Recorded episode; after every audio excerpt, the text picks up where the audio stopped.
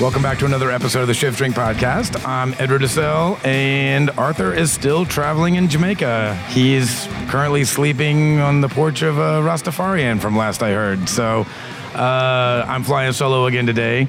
But today we have Mary Taylor from Mary Taylor Wines joining us. Hello.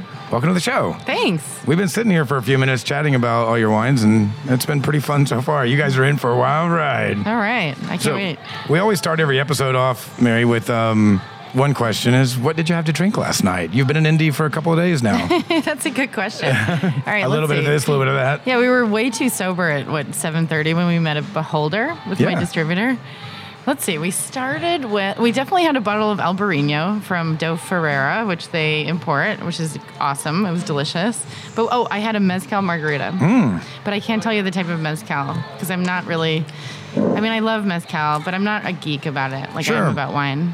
And then I had some. Well, when you get uh, some mezcales that are in cocktails, a lot of times I think you often see uh, the Del Maguey Vida because it's affordable and you don't feel so bad about not sipping it neat. You know, you, Right, You, yeah. you can put some other stuff in there. It feels like mezcal and like fresh lime juice is just like a perfect, It's match made in heaven. and it doesn't make you feel terrible. No, absolutely not. Yeah, Not like gin. There's, it's no secret to listeners of the show that we're obsessed with mezcal and me and me rum, but um, absolutely. Right. But you know, um, Wait, wait, I didn't unfortunately, finish. oh my gosh, you had more. I had a Calvados uh, from Br- Brin- what is their uh, Brissac? Is it the d- domain de Brissac? Mm-hmm. And then a little Amaro. Oh, the ch- the China China. Oh, nice. Okay, then that was it. Are you sure? Are you sure? that was it.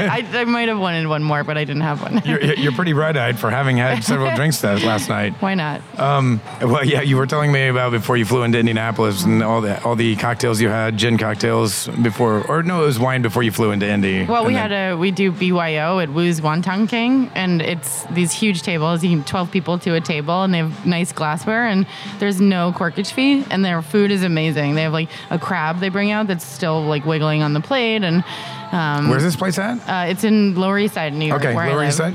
Yeah, Right on. Well, I'm gonna have to come crash your place here when it gets a little warmer. I have a nice couch. But we have been sitting here tasting through some of your wines. But man, you have got like, you're like who I want to be when I grow up, even though you're younger than I am. Only by a year. You've done so much stuff. Um, it gives me hope because my brain goes in every direction all the time, which is why like I have restaurants that have nothing to do with each other, and I have a podcast, It's and I do these other things.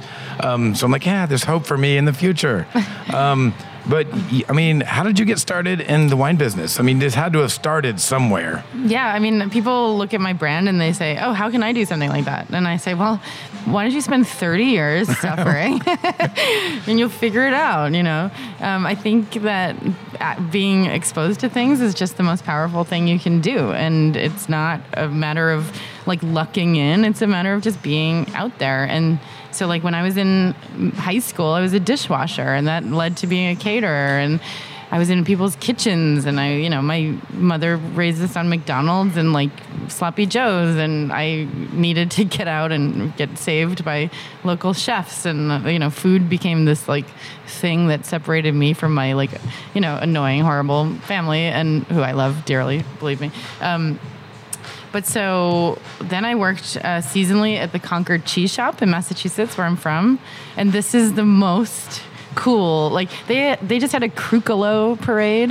Um, they have a parade through town now to celebrate the new like vintage of Crucolo, which is a cheese from uh, Sicily or Sardinia. I can't remember. Um, so they cut this huge wheel. I mean, it's the coolest, it's most European store in Massachusetts you can think of. And so I was a cheesemonger and I, I monged, you know. and I got to know terroir and I had this one big insight that stayed with me throughout my whole career, which was there are, there are like thousands of names of cheese and a lot of typical consumers like, you know, Betty and George Smith can tell you about brie and camembert and Right. cheddar and and and yet the input there's one input it's cow milk so um, and goat milk you know, there's all these names of goat milk but with wine I mean, I'm jumping ahead, but this is the big insight. Well, with wine, you have everyone's calling it Pinot Noir or Merlot, and it's just an input. So if you we did this to cheese, all the cheese would be called cow milk cheese. How boring is that? No, that speaks a lot to what what you were where you've ended up. Yeah. But so, so you leapt from the cheese world to the wine world, and I actually have, have read interviews with you. Didn't you like uh, the, the aha bottle was like a bottle that your boyfriend had brought back some Opus? Or, Which boyfriend? Oh yeah, Ah, no. yeah, yeah, no. Be specific. Uh, now I have no boyfriend and two cats, which is actually a strangely a fabulous place to be.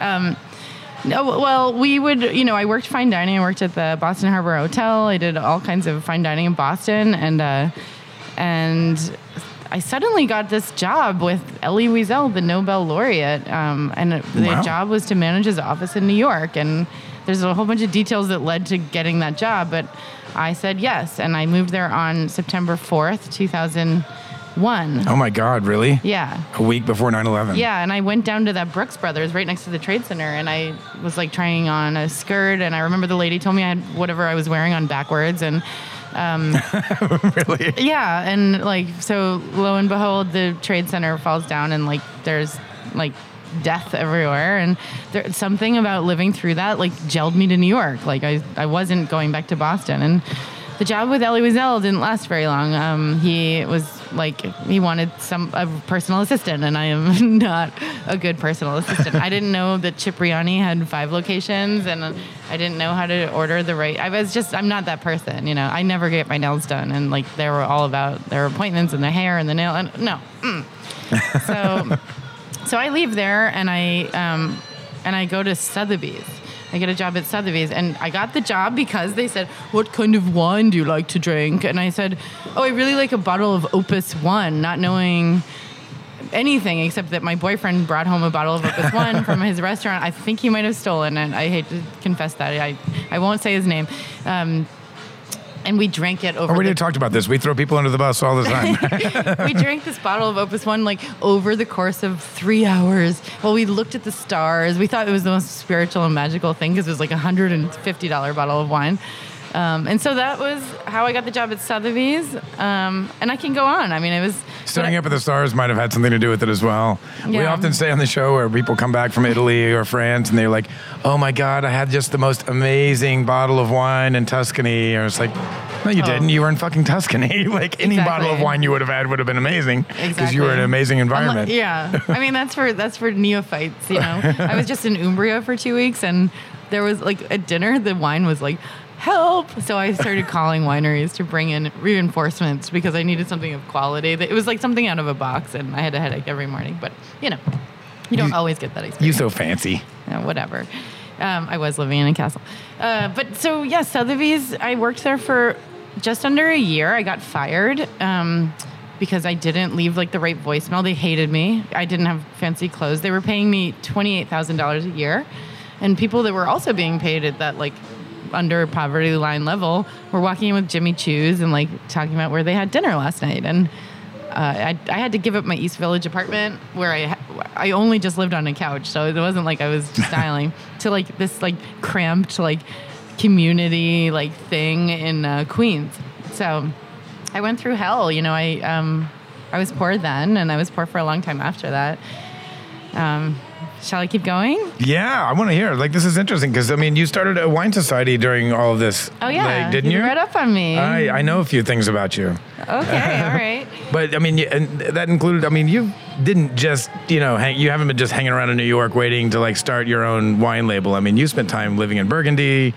Yeah, I mean, I, I don't have a trust. Oh, ooh, I almost spilled my wine. Oh my god. um, I don't have a trust fund. Um, I this is all blood, sweat, and tears. So um, yeah, at one level, I worked for Acker Merrall. I knew Rudy Kurniawan for a little bit. That poor guy who I think is doing like 15 years in prison for defrauding the Koch brothers. yeah, You know about this? yeah. I think that's. Re- I mean, Michael Cohen defrauds the entire country and gets three years, and this Mm-hmm. poor guy makes a couple of fake bottles and gets 15 years. I mean, come on. Um, I think the Koch brothers couldn't afford to be defrauded. no, well, fuck them. They suck. Um, but so, uh, what did I do? Okay, so where am I? I'm at Acker Merrall for a little bit, and then I opened a wine retail shop in Lower Manhattan. Oh, right on. We actually took an old fish market. So the fish market. I don't know if you ever visited it in those days. I mean, you might have. Not so much. No. So down Lower Manhattan, it was like um, where the fish market was. Was like. It was like the old oyster bays. Sure. And um, people would just get knifed down there. I mean, it was like way back when. It was the old like drinking part of town. really dangerous. All the fancy stuff was uptown by then. But so when the fish market was kicked out of the Lower East Side or um, down like by Wall Street, uh, it was moved up to the Bronx, and all these like kind of smelly buildings were left, you know, empty. And so this guy um, who was awful, and I can just whatever, but um, found me um, behind the goat cheese counter of Whole Foods, little interim gig I had for a second.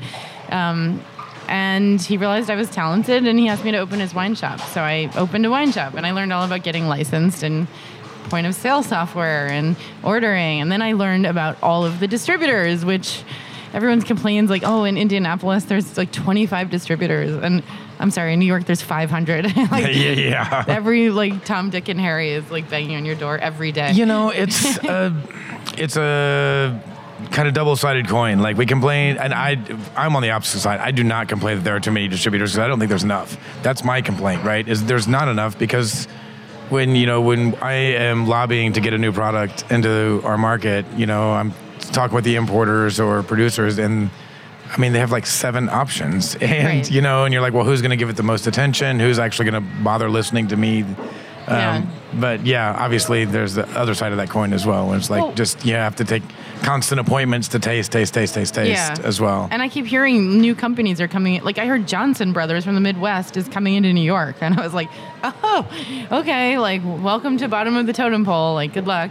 Um, but then again, I will say, whoever wakes up and knocks on doors and gets in front of people and follows up and is organized and has good product and knows their stuff is gonna win. It doesn't matter who you work for and what like fancy company you're with. I mean, there's only one company I think that is like always going to get business because they're amazing and they can just stay in bed all day is Rosenthal. I just think they're. Rosenthal's awesome. but other than them, like I think everybody else has to like wake up and do their job. And if they're not, it's just whoever's doing it better will win the business. So you, I mean, you you're working in a wine shop. You you at some point moved to France and Yeah. spent time. Was that just like uh, No. screw it? I'm gonna like. Okay, who I'm just gonna take a right vacation. now? I No. mean, not a vacation, but I, I mean like just like a break. I guess is what I meant. Like, I'd been to France once um, when I was 20. Oh, when, oh, when I got fired from Sotheby's and I was oh, on that's when you were there. unemployment. Thank God. Okay. Um, I, that was my first time going to France. It was 2003. I was so poor I slept on the beach with this Scottish guy in Corsica, like on a sheet. Like we didn't even get a hotel. Like uh, it was, uh, but oh, a great revelation moment. I bought a bottle of wine in Corsica for one euro, and it was good. Like it wasn't shitty. It was actually like I'd It wasn't then. sleeping on a beach. Good. It was Right. like actual good. By then, I'd been like selling Roumier and Sure. Rousseau, and like I knew my wine. So and we were like, this is really good for one euro. And I thought, well, why is it so precious in America? Like, why can't you get a good bottle for under fifteen dollars? Mm-hmm. I mean, it's just all just insipid crap. So. Um, so, oh no, so then later, so that was 2003 and that was the heat wave and I lived in Bordeaux with this woman and, and so that was 03. But so now fast forward and the wine shop I'm working at, so I'm, I'm invited to dinner because all the auction people I'd met, like I knew all these hedge fund dudes up on Park Avenue who, you know, maybe they were being a little creepy.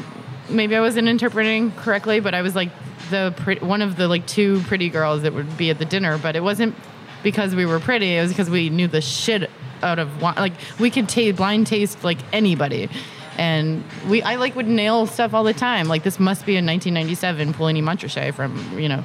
So it was just fun to have some diversity. Like all those guys like in a circle jerk. No, you need a little bit of diversity. And so I was able to provide that. And I was often invited to like these Park Avenue dinners. And one night I was there and I was sitting next to um, two people on one side and the other side, and they both kind of had a. Th- I don't know. I guess I.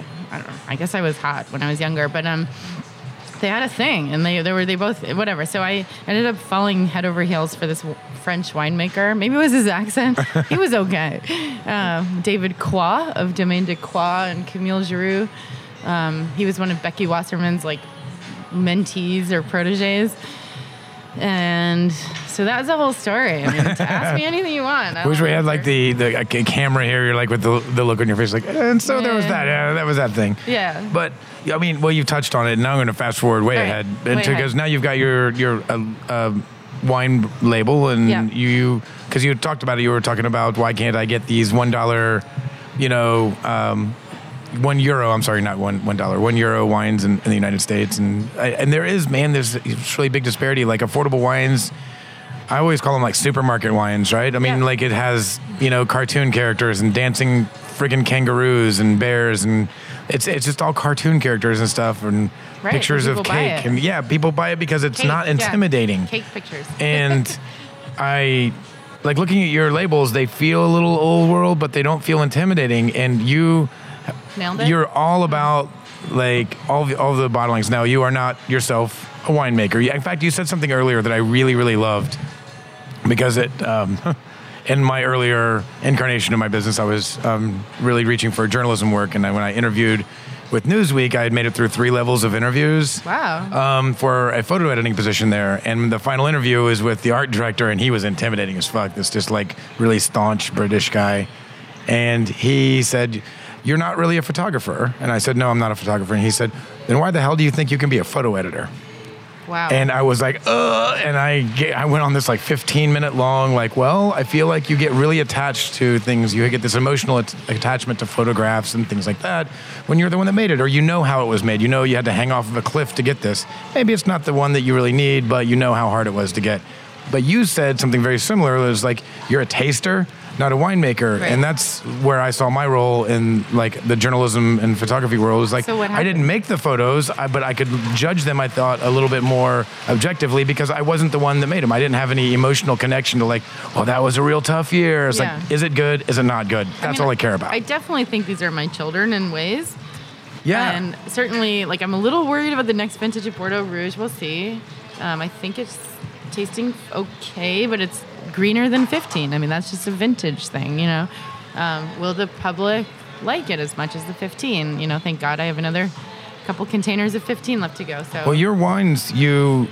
What's really interesting, and I, and I hope that what you're doing spreads. I hope this idea spreads because well, don't copy me, please. we talk, yeah, but like some previous employers. yeah, um, like two of my previous employers. But it's the um, kind of really getting pushing out the terroir and the wine growers uh, and putting that on the labels or Yeah, wine well- growers. I'd love to grow wine on trees. Sorry, the growers. Um, they end up making wine and such. But Yeah. you you've got your name on the bottom as kind of I don't know what role do you see yourself? I, I put a signature on the bottle, and it was after um, I knew I had a great idea. I needed to figure out how to brand it. I actually met with a guy at Ogilvy, he was a friend of a friend, and we sat down and we went through like, well, I wanted to call it the white label because it's just the white label wine, you know. Mm-hmm. And but you know, I, I don't know if you've ever heard of Dewar's White Label. Like it's not available. That's not an available name. So uh, we went through a whole bunch of different ideas, and um, and he was like, look, you're all about authenticity. You're all about transparency. You tell people the grower. You tell people the place it comes from. It, you know, there's nothing you're hiding. It's nothing about being like a jumping caterpillar or something on the label. So Jumping you- caterpillar. I'm gonna, know. that I'm stealing. I'm making a new Yeah, wine. please do. I'm gonna undercut you by Yeah, two yeah. dollars. And then he's like, why don't you just put your name? And then another thing happened where, you know, former employers of mine um, or former business partners, like, just couldn't let go of my label design and it was so successful. So I finally just put my name on the front. I was actually a partner before in a wholesale company for New York, New Jersey, Connecticut, Connecticut, and I didn't put my name on the title of the company, which was a huge learning experience because uh-huh. nobody knew I was a partner. And so when we broke up, my my you know scorned, jealous business partner went around and said, "Oh, she was just my employee." And I'd actually built and created the company. So nobody knew. It was like I should have had my name on the company. Well, w- what I was alluding to, uh, uh, as again, I, I love your labels so much, but it's the terroir. You're constantly talking about the terroir of like all the things that are on, on underneath Yeah. you know, the umbrella of Mary Taylor, and I know that. We talk about it a lot on the show because it's the scariest word I find for our listeners that are outside of the industry because we kind of have like a mix of listeners. And so we're always talking about that sense of place, um, whether it becomes like talking about the climate, obviously the growing conditions, the soil, but also like the winemaker and what they bring to the table and like all of that going into terroir. Yeah. And I love that like that's your real emphasis and ho- that's why I would say I hope that part of it really spreads instead of just like throwing that varietal yeah, constantly and big the brand and the private label Right. and no um, no insight into where it comes from or who grew it. Yeah. Right. Um, I actually have this kind of complaint, and I, I blame fine wine world. So I think there's two worlds in wine. There's mass market wine, and there's fine wine. but there's no bridge between them. Like all the like the barefoot yellowtail Sutter Home apothic is it called uh, Woodbridge world. And by the way, what do you notice that's missing in all the like the top mass market brands? What's missing? Europe. Oh yeah. Europe invented wine, Absolutely. and they're not in, represented in the top new world selling wines. So how do, what, how do you attack that? I mean, how do you bridge that and still put quality wine in the glass? Like, how do you find producers that you where you can get affordable? Well, I'm pretty good at finding producers just because I did it for so long. I actually like I we skipped over those like when we broke me and the French guy broke up, and I was sad, and I went back to New York and I partnered with somebody and built a distribution company, and then I three years later I got a buyout um, and a breakup, and A happened. buyout and a breakup. Yeah. And then I uh, and then I worked for a company for four years, and I knew that they weren't they were not going to support me. It was like something about the way I'm so independent. I just scare the shit out of male bosses, so or partners or whatever. So I knew I needed to just do it on my own, but I didn't. I knew I didn't know a lot, so I actually got myself an MBA. I went to NYU and got an MBA. Yes, I did. Uh huh. And I paid for it myself. um, and now I'm in debt. But Welcome to the rest of us. I was like, that journalism degree is really paying off here with this free downloaded podcast with no sponsors. That's wrong. All right. When I sell 20 million bottles, I there you go. do something for You'll you. Will be our first sponsor. Um, Well, so yeah, so I I had an insight about brand. Like Americans need brands. They do. They can't just look at a wall of. I mean, there's so many good values in 12.99 in European wine, like Muscadet, and um, there's like all kinds of different, you know, Sangioveses and Umbrian wine. Like, have you ever had a Trebbiano uh, Spoletino? I mean, a good one is like, rah. And like, but there's so many bad. Like, I just was in Orvieto, and it was so many bad Orvietos, but then I found a really good one, and I'm we're, we're gonna work together. So like, this is so Oh, really? great. That's cool. Yeah, and it's my new feminist labeling because I'm I give credit to some grower that's in the vineyard. It's not usually the commercial name of the estate. And so um, my Valence is Sophie Siadou. She's the wife of the guy whose name is on the, the like commercial estate. But she's out there working in the vineyard and gets no credit. So I my grower name is Sophie Siadou. So I was going to ask that. So on yeah. all these, you said you've got the growers listed here. So, Yeah. but they are not necessarily the people going doing the vinification. Um, well, John Mark Berthez, they all have their own story. So Okay. John Mark Berthez is the president of a co-op. Gotcha. And okay. everyone's like, "Ugh, I hate co-ops," and it's like, go fuck yourself. I don't have thirty-eight dollars to buy your wine. Like, I like co-ops because I, if you can, co-ops can actually. There's like a whole um, culture of sustainability and, and organics going on in this co-op. Um, everybody supports each other. If all of those individual families vinified and bottled and labeled and marketed their own thing, it would just be like that much more confusing. It would be Right. that much worse for the environment. That many more labels and chemicals and printers and glue and you know, I mean, they grow grapes and sell their grapes to the co-op, and the co-op like uh, certifies the quality of the fruit, and then they all work together in making the product. You know, I think that's. I mean, to keep the price low. I mean, my Bordeaux's are selling for like twelve ninety nine.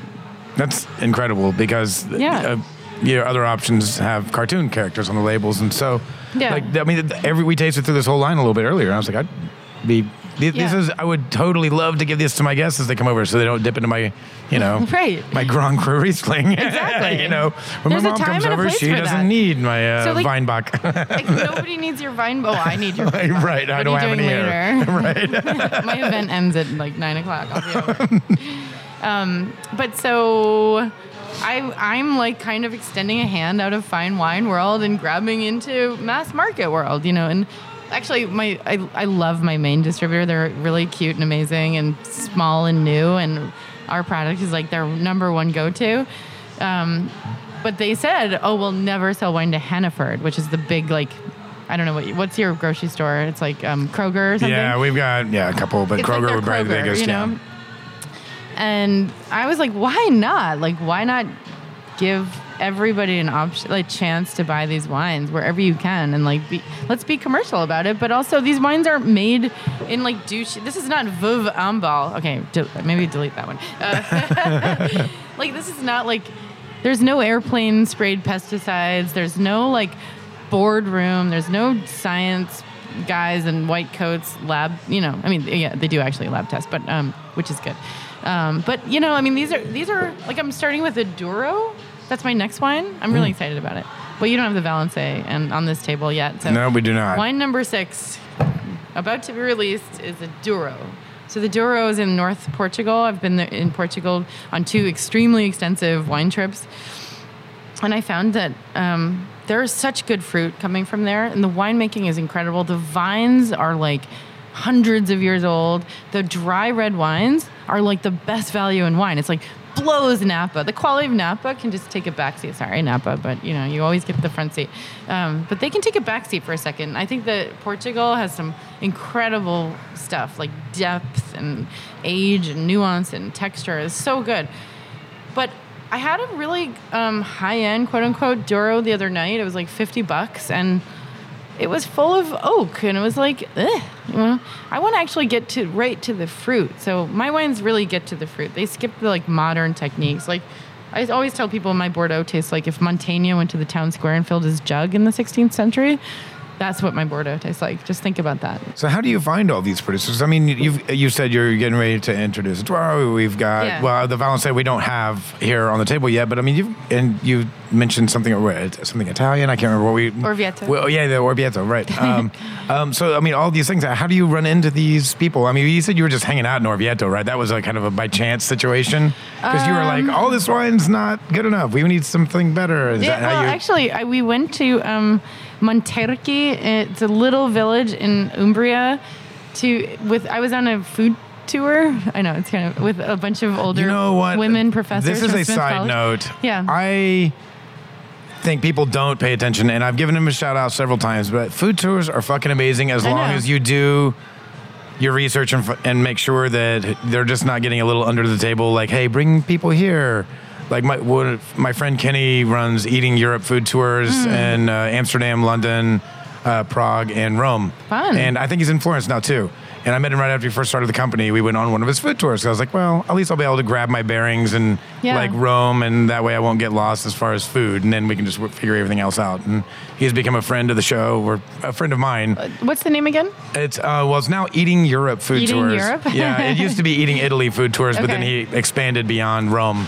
But that's how I got introduced to Testaccio and Trastevere Oh. in Rome, because Yeah. nobody was hanging. Their tourists were not hanging in those neighborhoods when he started up the company. But he also had to convince kind of these older Italians to like do a little thing with him because How did he find them? um, there was just places that he liked to go.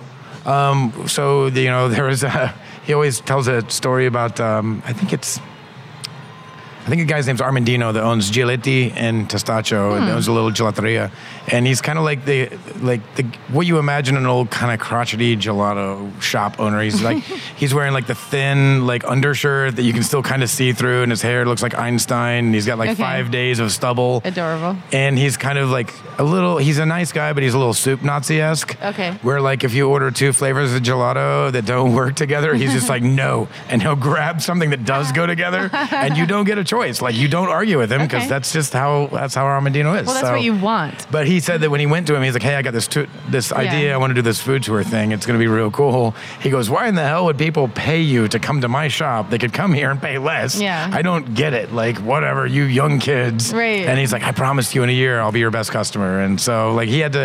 It was the other way around, rather than being paid by the shops that he's giving tours to. He had to convince them to let him come in with a Yeah. group. So, Oh, but he's done really well, and Oh, it's, it's fun. But I, I'm I'm a big proponent of food tours as long as they're not getting that little kickback of like, bring them here, we'll give them some crap. Oh no! So- I went on this. So um, one of my friends, Peter Barrett, who is like, you got to follow Cook Blog on Instagram. okay, cook He's blog so good. done, doing it now. Cook Blog. Okay.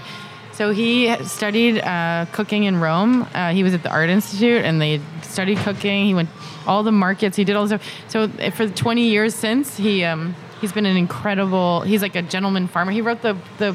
He basically laid out and helped create the cookbook for um, Fish and Game in Hudson, which is like Oh, right on. Zak Yeah, yeah, yeah. Place. Um, yeah, he's so talented. So he said um, there's this old castle called Civitella Ranieri, which is actually um, it's an it's a s- artist. You get a it's like an artist um, fellowship that they give artists all throughout the world, and it's like artists come and live in a castle and get like a, two months to. So we got to live in the castle and work with the chef Romana in her kitchen and roll out pastas and learn and then go truffle hunting and meet um, like real like um, wheat producer like we did everything we like we saw Umbria and So I was this like was the intent of this trip in Umbria? Was it to like kind of seek out producers, or were you just kind of like we're gonna do this food thing? I wasn't even there for wine at all oh, right on. I was there to support Peter and go on the food tour which to live in a castle and yeah, like, that doesn't sound terrible. and it was like designed so elegantly. It was just incredible. And so, you know, I was like wearing my delicious Muji pajamas and like waking up in the morning and opening the big like. I mean, it's incredible. But I wine people found out I was there, and then suddenly I'm being directed here and here and here. And I met some people in the other in the next valley over. It was actually like some huge like fancy British marketing blah blah, and they had a winery, and they I, and so I met the winemaker, and they're looking for something, some solutions in the U.S., and I was helping them talk through it, and then they said to me like, okay, our wines are too expensive for you, but you should meet Francesca Bernicchi over in Orvieto. So then I'm like getting picked up by a van, going out to Orvieto, being invited for lunch, um, touring a vineyard, meeting Francesca, and learning about all the prostitutes that live on the roads. Do you know about this? On No. windy roads in Italy, on truck routes. There's a prostitute on every corner. Oh my Really? god! Oh my god! But anyway, that's a side note. Um, but so it's I a big found, side note. and I found her wine. Actually, I had already found her wine having lunch in Monterchi when we were trying to visit Piero della Francesca's painting of the Madonna pregnant. There's not a lot of pregnant Madonnas Mm, no. painted in the 17th century, I think. Um, or no, it's the 16th century. Um, and so you have to go into this special viewing gallery to see the picture of the Madonna. It was incredible. So then after we had tagliatelle with porcini mushrooms. It was the best lunch ever. I haven't eaten yet. Stop it. I know I'm starving. um, why aren't we eating? Um, but so uh, at lunch they served this wine, and we all decided at the table, and some really good drinkers there. Everyone was from the Pioneer Valley in Massachusetts, which I was like, yeah, Smith College, all right. And everybody decided this is the best wine we'd, ha- we'd had on the trip, and it was an Orvieto that I can bottle and sell to you in about a month for. Twelve ninety nine retail, or I don't know, whatever your Wait, wholesale. I don't know what that is. Yeah, It'll be on your list for forty-seven dollars. I mean, that's incredible because I was looking through a lot of your producers, and you you have these things that people don't associate like immediately. When we talk about Bordeaux, everybody immediately is like, "Oh, okay, well, I mean, it's Bordeaux, right? It's going to be like Cabernet, and Yeah, yeah. it's a left bank, right bank, and all that." But you you have a Bordeaux Blanc, and I looked at some of your other line, and I started thinking, I was like, okay, so here's some really small, kind of lesser known areas and appellations that like if you lived in these areas absolutely people would know about them. Like you just said you they were like oh you have to meet her. Let's get in a Yeah, van yeah, and we're going to trek over there. But like the larger market you know uh, uh, introducing that into a larger market how does that like pan out? I mean is there a risk of like kind of overwhelming the producers in those areas when it, you like kind of launch it into like oh now you can buy your wine in New York and California and all these other states Indiana Well, actually, a lot of these production, a lot of people, their productions are like a million bottles. Mm-hmm. What do they do with a million bottles? I mean, this Orvieto producer has a big business in China. okay And they're pretty sophisticated. And also, like, I was at the Rome airport and they were like, okay, do you want water or wine with the meal? And I was like, is it the same price? I know And they're like, yeah. The first time I traveled overseas, like on uh, whatever European airline, they were like, "Oh, and here's your glass of wine," and I'm like, "I already love European airlines." well, yeah, when we were with uh, Lorenzo Costantini and Frascati um, a couple years ago, who's Yeah. like trying really hard to kind of Oh, I need to meet him. rebrand. Frascati, Oh, because like there's the old guard that's like we just need to make as much as possible so we can pay our bills, and he's like, no, no, no, we need to limit yields, we need to do all these great things and make make better wine, guys. He's like, he's about our Yeah. age, and Oh, there- it's, it's drawn some lines. Like there's like him and his uncle don't really talk anymore Yeah. because even though their vineyards are separated by like a barbed wire fence, that's it. But, But he um, lowered his yields. um, yeah, yeah, and there's like a handful of of younger What's his name? producers. His name? is Lorenzo Costantini. Uh, and um, and but he was telling me about like the numbers. He's like, yeah, we hardly anybody here, like like of the older guard anyway. He's like they don't. They don't bother with export because they don't need to. There's 90% of our sales, we just drive 20 minutes into Rome and, you know, they sell Yeah. it alla spina, Well, right? I was just in it's Rome, all. and I said, and they were treating me like, you know, I didn't, I don't speak very, I speak French, not Italian, And I just looked at the maitre d'. He's put wine down in front of me, and I tasted it, and I looked at him, and I said, "Frascati," and he said, "Si, bueno." Like, good job. Like, and I knew. I was like, okay. But it's really the cheap white wine of Rome. Right, yeah, and it was in such a beautiful area, but yeah, they're just historically have not been known to crank No. out quality. But we had a really great time uh, hanging out with him and his uh, beautiful wife Fulvia while we were there last time. Have you been to Vinitaly? Um, or Vanillity, I have. we call it? I, oh yeah, right. I know vanilla. Vanillity? Vanillity. No, I have not. Um, I, I look at the pictures every year from because my friend uh, Marco Cicchini is always there. So. Well, what it's like is like um, eight Costco's put together, and in every Yeah. Costco, it's like That's what the pictures look like too. yeah, it's like not beautiful, but it's fun. Um, but it's every every one of those Costco buildings is like one or two regions. It's Oh, like wow. Every producer from, and so you have the Piedmont room, you know, like where everyone wants to be. Of course. I was like, yes. Brunello place. I Yeah. like the Piedmont room already. Know. Well, you know, I have friends who um, only drink Nebbiolo. I, that's a, a, an adorable quirk with this group of friends of mine.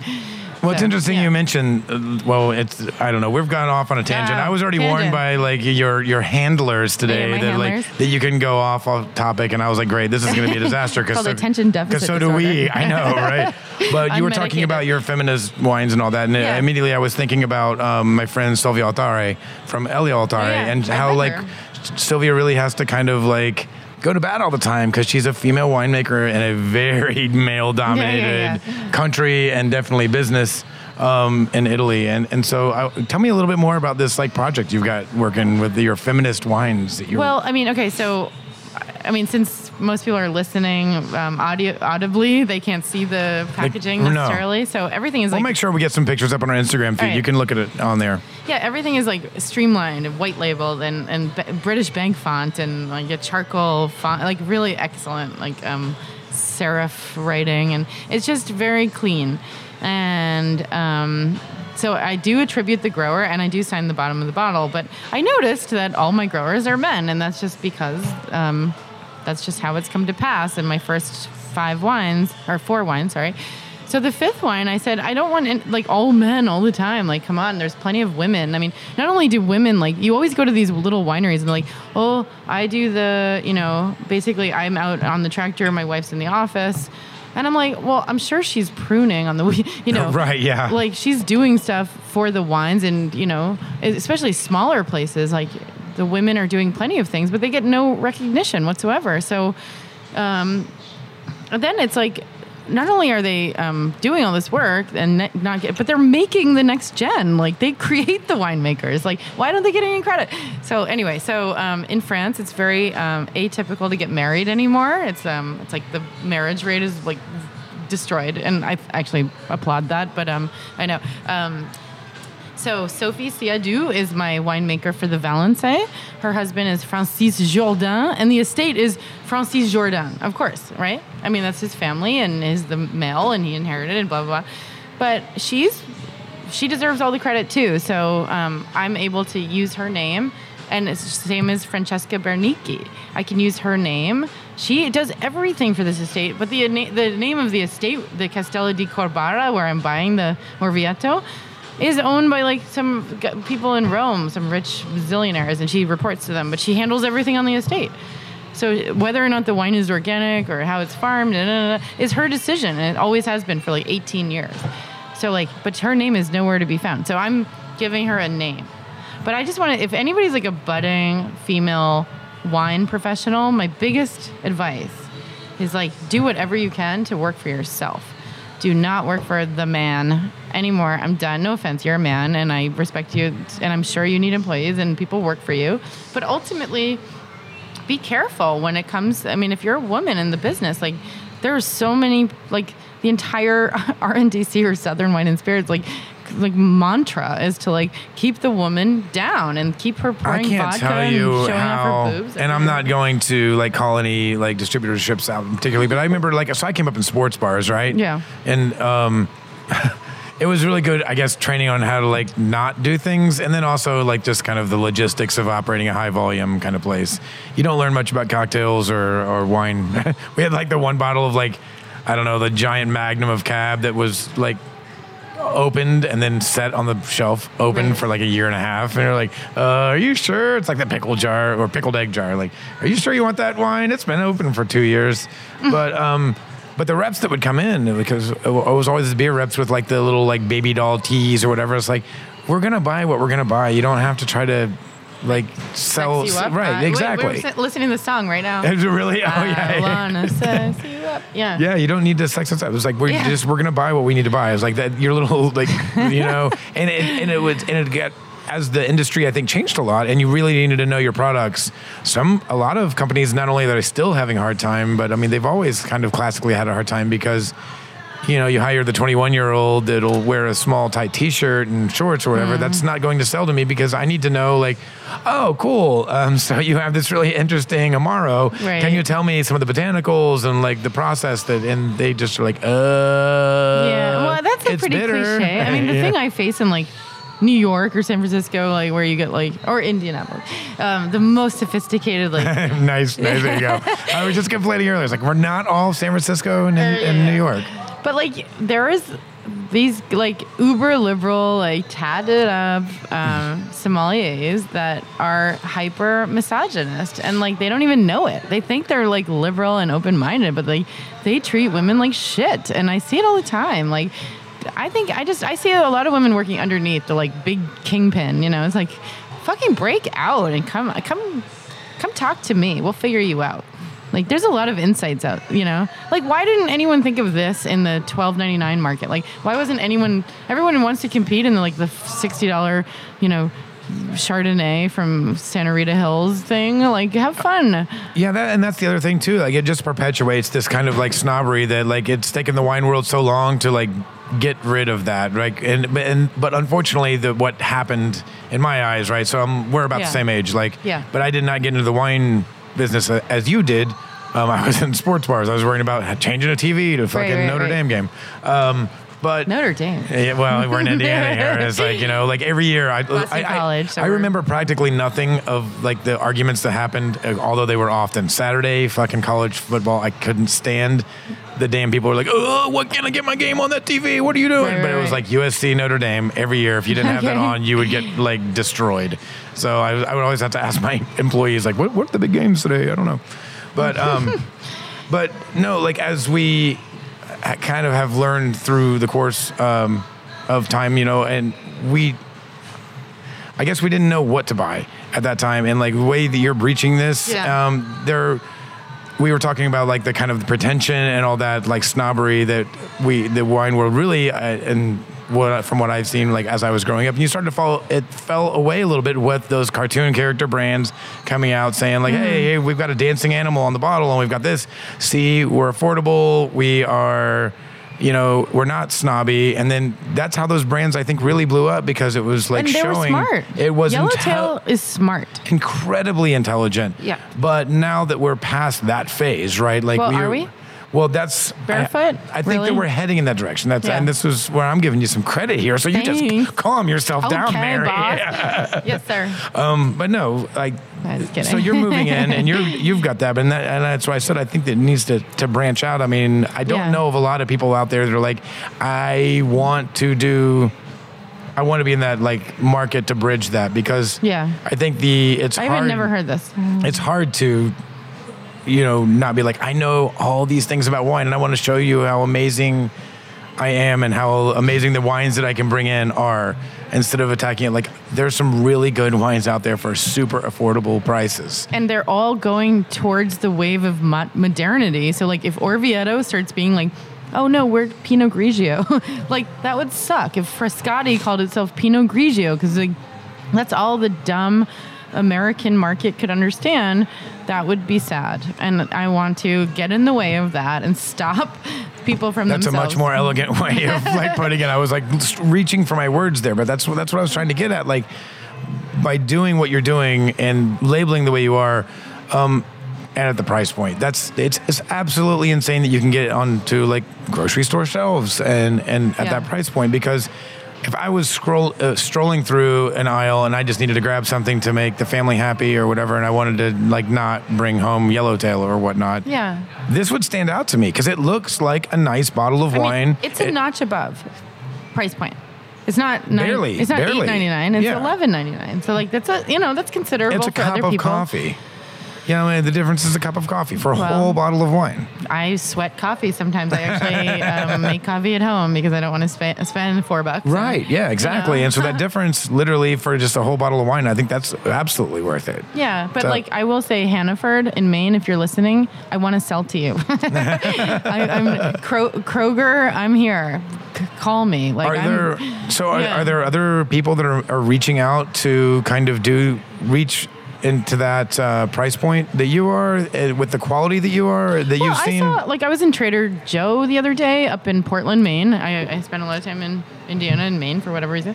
Um, and I noticed they have a lot of kind of interesting brands at the lower price point. Like I, I was impressed with their selection. I don't know what, you know, I don't know if they're good, the quality. I don't know who's curating. I maybe I'd love to hear the story in like snobby fine wine world of New York City. Like I'm not hearing about that.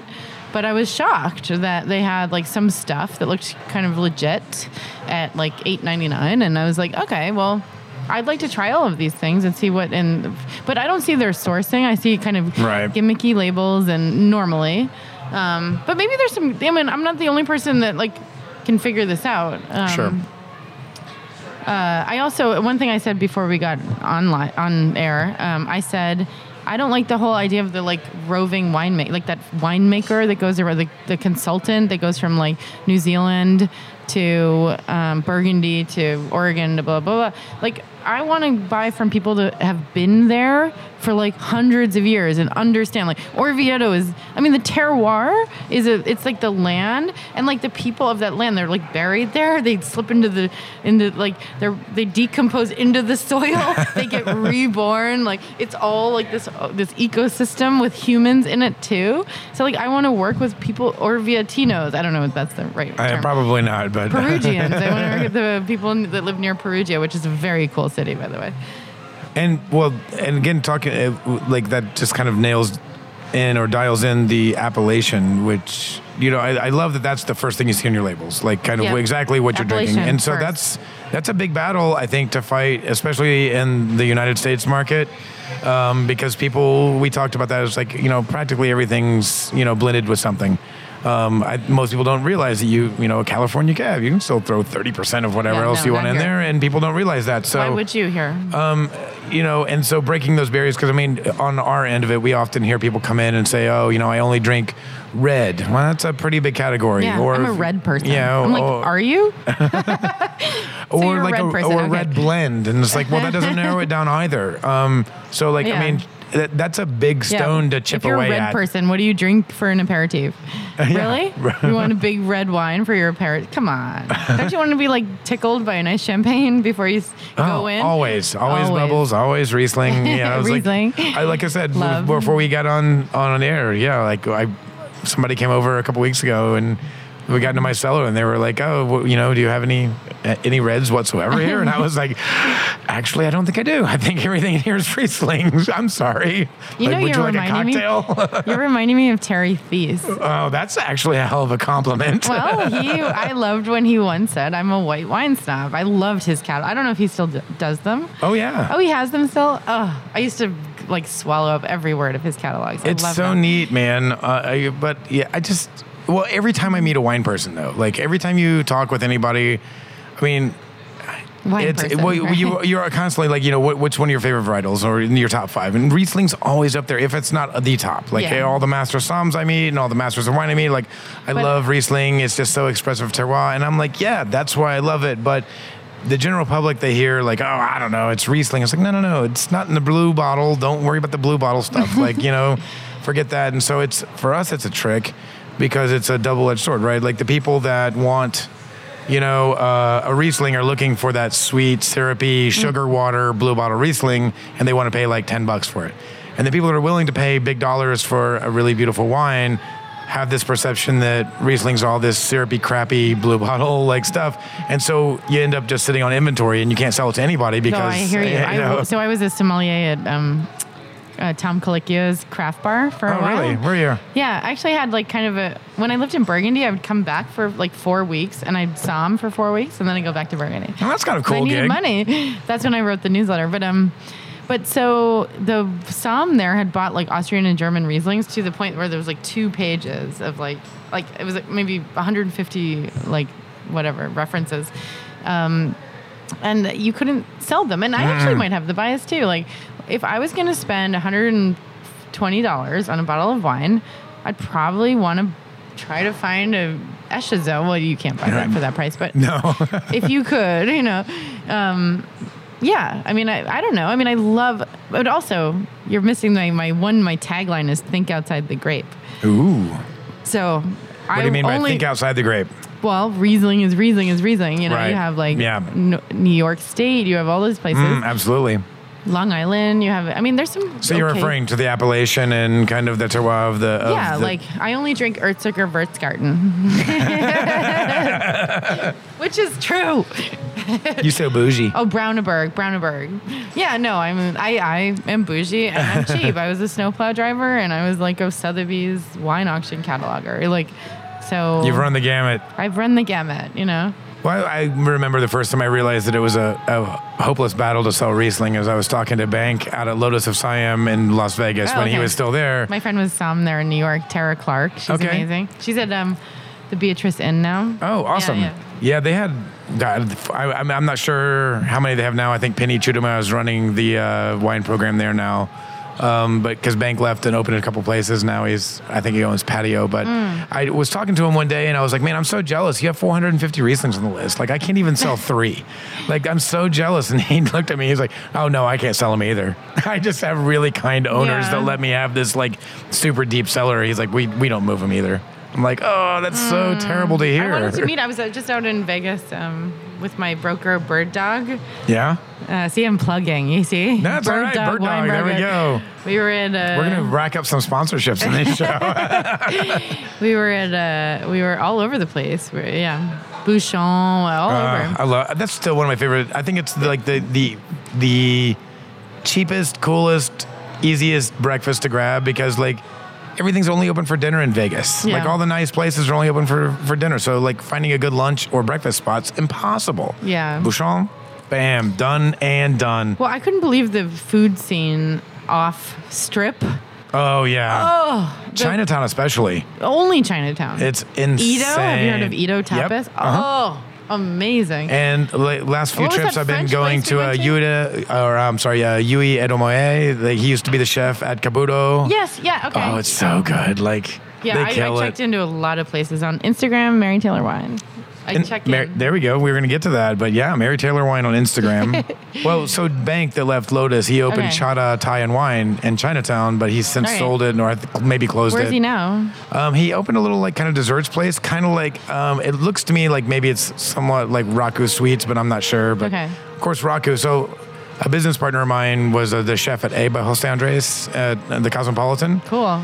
and he. I love Jose Andres. oh man, Ah. I am a fanboy. he told fanboy. Ocasio Cortez, like, you can sleep in my apartment. Like, you, I have a place for you if you want. That dude I is so so amazing. cool. I- When we were at the opening of one of his restaurants one time, and I didn't realize he was there, and I just put something on Twitter like, "Ah, we're just kind of like checking out this new place. I love Jose Andres food." And then I'm sitting, and I have this heavy-handed, like kind of meaty hand just slap me on the shoulder, and I see an iPhone just kind of poke in front of my face, and like, "Is this you?" And I just hear the Spanish accent, and I kind of oh turn Oh around, and I was like, oh, "Chef!" And he was like, "How are you doing?" And he's like giving us these big giant hugs, and I was like, "I love you so much already," and like this just nailed it, like hammered it home. I'm like so impressed. It's a fun it's he's a like a he's like a he's a legend, and he just got nominated for a freaking like Nobel Prize, Nobel Peace Prize. Shut up. Yeah, because of all his work with Puerto Rico um, and, and him. World Food Kitchen. Okay, And I need to. Here's a fun little story though, and I I don't always tell my personal stories. But so that trip, it was the opening. I think we were in Vegas, and it was the opening of China Poblano. And so uh, my restaurant had just opened here. It was a dumb time to go on a vacation. And like, when you say your restaurants, because we're sitting in okay, we right have now. several. I'm sorry, not this one. My Thai restaurant, And the name Siam Square. Siam Square. and I I had to we had gone out of town like three months after it opened, which was kind of dumb, but we were like, screw it, whatever. Let's take a break because we're gonna kill people if we don't.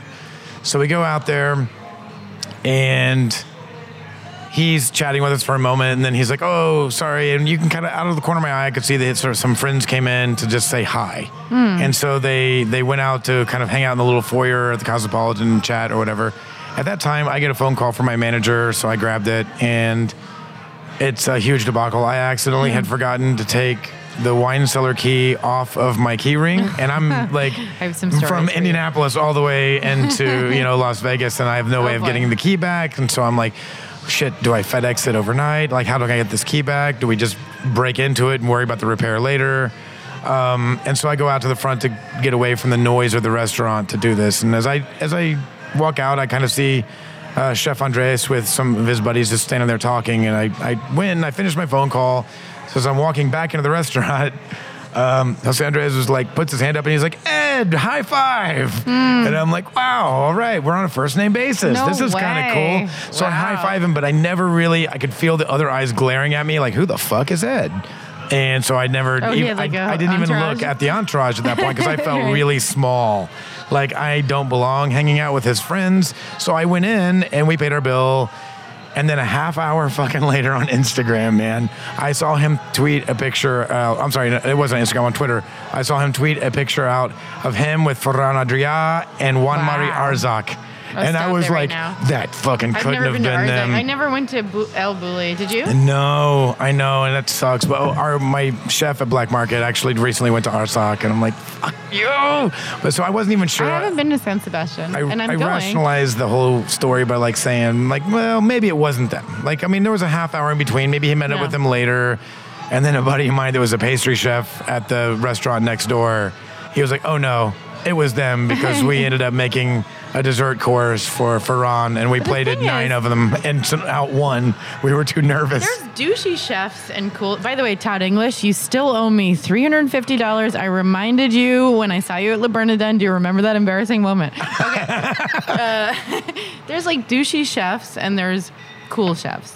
There's douchey Totally. somms, douchey wine business, and cool. And so, and I don't mean cool like you're cool because you're hip or you're like relevant or you're like. I just think that humble and kind and earnest. You know, I'm not the coolest person in the world. Like I'm a geek. I'm like from Massachusetts. I look like Nancy Pelosi. Like you do not look like Nancy Pelosi. I do a little with this haircut. No, I just got Oh, a yeah, she just got a new haircut, so I'm just feeling Yeah, got very self-conscious about it. You know when you It get looks nice. All right. Um, yeah, but I mean, I think that's what we're always Nancy constantly. It's Pelosi a hard to not sound like a pretentious ass when you know a lot about a certain thing, and so Yeah. you always have to constantly try to like not talk over heads and like. Right. I mean, we try to do that on the show, but it's sometimes it's hard because we spend our whole life learning about these things, and you know, we want people to learn, and sometimes it can be very off-putting. Yeah. You get that reality check every now and again. You're like, so what grape is in here? And you're like right back to the oh, beginning. Oh, beginning. I love it. And I'm always like pouring wine. People are like, oh, I don't actually like it. It's sour. People say that to me all the time. I'm like, okay, like I want to hear that. Like I want to know. Like you're a, a person coming from a locale I don't know. I don't. I'm not familiar. I want. This is like market research every weekend. I'm pouring wine at like a retail shop, like somewhere, all over the country. You know. I mean, I'm. I've just started working on like Denmark and England. Like we're Ah, trying to be all over the place. You know. I can't wait to be in Shanghai. Shanghai. I'm That's going to be fun. Yeah. Well, I know you've got an event here shortly. Yeah. It will- you- we can find you where on Instagram? Mary Taylor Wine. Is that, uh, do you use Twitter or any of that stuff? Or Um, I have that thing that like like pushes it out to Twitter. yeah, yeah. But yeah, Facebook, Mary Taylor Wine. there you all go. of it. Mary Taylor Uh, what's Wine. the, we- the website's Mailer Taylor Wine? Mary Taylor. Uh, no, no. Website is mt.wine. I have a dot wine. I'm That's only- cool. People are like dot wine.com. I'm like, no, no, just dot wine. Mt dot wine. I was on the website. It's super cool because there's actually a lot of information about the wines on there, and that's a big pet peeve of mine when you are trying to find out some information about something you saw and you can't get it. Like, Our website was written by Zach Sussman, who is uh, the Roederer Wine Journalist of the Year. Uh, he's absolutely talented, and we're so grateful. And we're all, um, he's an NYU um, creative writing uh, teacher, and like everyone in our company, we're, we're very proud New York University people. man, this has been a fun interview. Um, Yeah. I, I- I hope to see you back in market soon. Um, Yeah, be because you, here. you got a lot of energy. You're all over, and I love that because it's we get to learn a lot about like more than just, hey, I make you know, this label of wine and please buy it. Like it's there's a lot of really cool stories here. Yeah, there's a lot to talk about, and there's so. There was just an article in the New York Times about um, Basilicata, and I urge you to read that. Um, it's all about the soul of a place that was always poor, but now like it's become it's the new Capri kind of thing. Like there's like. And it's just, please read that. I mean, it's the things we want to preserve are like the, the footsteps of like the, the people that came before us all over the world, you know? I mean, there should be things that we want to preserve in like Kenya and like all over the world. And so let's not just uniform and stop drinking like just dumb Merlot and Pinot Grigio. You know, like there's so much. I, I love Merlot, but I don't like Merlot just like as a uniform. It's like cow milk. If you called all Right. cheese cow milk, we'd live in a shitty world. Absolutely. Let's circle back around to the beginning if you've lost that reference. But yeah, get that, get it because it's Yeah, everything trying. that you've said today is completely relevant, and I think it does break down those barriers of that snobby, asshole, douchey somm that rolls his eyes at you when you, you know. Yeah, like I think there's a market for that. I think there's like super fine, Sure. you know, people that can live in San Francisco and New York and pay those rents. Uh, good for them. But not know? everybody starts off like that. You like you have to learn. You, there No, has to be a bottle somewhere, ever want to right? get there. well, right. Yeah, it's not something to strive to be the asshole. like to get a vinegary like um, wine that tastes like a nail polish remover and pay like $180 for it. like what is this you know like we don't need it we need 12 $12.99 you know if you don't max out your 401k and you have any credit card debt you will not spend more than $15 in a bottle of wine. Please don't. You know keep it cheap Do you have any particular uh, brands that you would recommend? mary taylor I'm, wine I'm, was, it was a joke. I'm, yeah, I'm leaving. Um, well, so before we wrap up, we always Yeah. ask everybody one one final question. Do you Okay. happen to have uh, uh, any hangover cures hanging around in that? Uh, I mean, you've been traveling the world. You've lived in France. You've traveled a bit. And so well i've like i've um you live I in one of the great drinking cities of the world. well Is it a pregame thing? We're hearing a lot more of that. drink gin. Sorry, I like gin a lot. I, I think it's delicious, but um, but I'm always miserably hungover. Um, no, I, I don't. I, I lay in bed when I'm hungover, and um, I don't really go anywhere. Um, actually, I learned one thing: if you take a walk, just get up and take a walk. It tends to move through your body, but I don't think wine. Like my wines, this entire interview, I've been sitting here drinking. like I'm on my sixth I would glass say we're, of wine. I think cumulatively we're at least a bottle of wine down now. Yeah. Oh, excellent. and I'm gonna feel fine tomorrow. I have to get up at five for my flight back to New York. No York. health claims were made. Yeah. I mean, it's just the mixing. And if Sure. you get like a cigarette or something, like you're fucked. But just keep it keep it to wine or. You know, but no, but but definitely blend your mix your wines. Always have like a champagne and then a white when you start and a red and the da da da. Keep going. Keep trying new flavors. Like, don't think you have to drink one thing all night. Like that's lame. Anyway, that's it.